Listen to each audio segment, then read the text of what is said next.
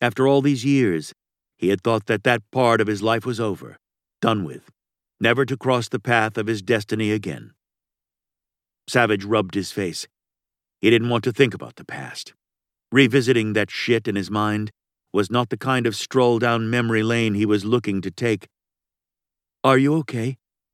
The words, softly spoken behind him, made him want to jump, but he caught himself and turned around smoothly to face the female who was like a bad penny to him. Then again, he was the idiot who'd shown up on her front doorstep, so who was the evil one sent her here?